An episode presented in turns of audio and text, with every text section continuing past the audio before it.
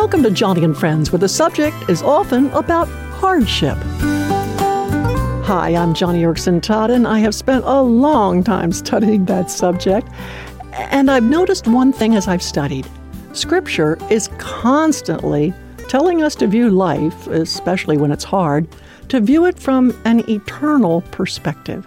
Because what is transitory, such as physical pain, will not endure.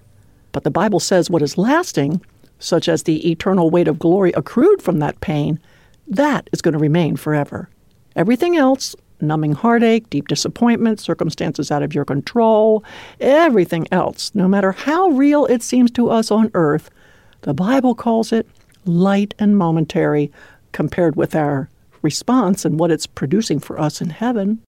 When I was first injured, l- let me tell you, this idea, th- this kind of biblical nonchalance about gut wrenching suffering, it, it used to drive me crazy. Stuck in a wheelchair, I would wonder, Lord, how in the world can you consider my troubles light and momentary? I'm never going to walk again. I'm never going to run again. I'll never be able to use my hands. My back aches. I'm trapped. Maybe you see all of this achieving an eternal glory, but all I see is one awful day after the next of life in this stinking wheelchair. My pain screamed for my undivided attention, and it made me anxious to find a quick fix or an escape hatch right now. But somewhere after the first five years of my life in my wheelchair, I noticed a change in my attitude toward hardships. I was beginning to see how my quadriplegia was working for my good and God's glory. Simply put, it meant becoming more like Christ. For one thing, suffering was forcing me to make decisions about following God. I was choosing Him more often over my doubts and fears. Also, suffering was doing a cleanup job on my character.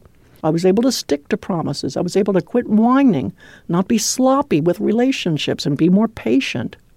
Also, my thoughts were more pure. I could not reach for the common temptations that used to entice me. Having no hands sure helped. Something else about suffering. It was making me more sensitive to others. Before my accident, I didn't care much about people in wheelchairs, but now it was a different story. Also, I realized that being paralyzed was making heaven come alive.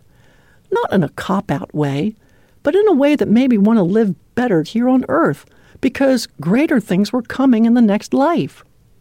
In short, I was beginning to make sense of my suffering. And oh, isn't that our heart's desire when it comes to our own hardships?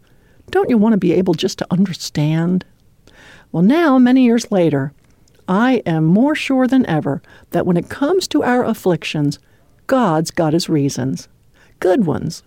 I realize that a list of reasons can sound dry and technical, but I tell you, years ago, when I was in that wheelchair, understanding the spiritual benefits behind my suffering helped answer, at least in part, that sticky question why, God, have you allowed so much hardship in my life? Oh, and, please know that we at Joni and Friends care about your struggles too.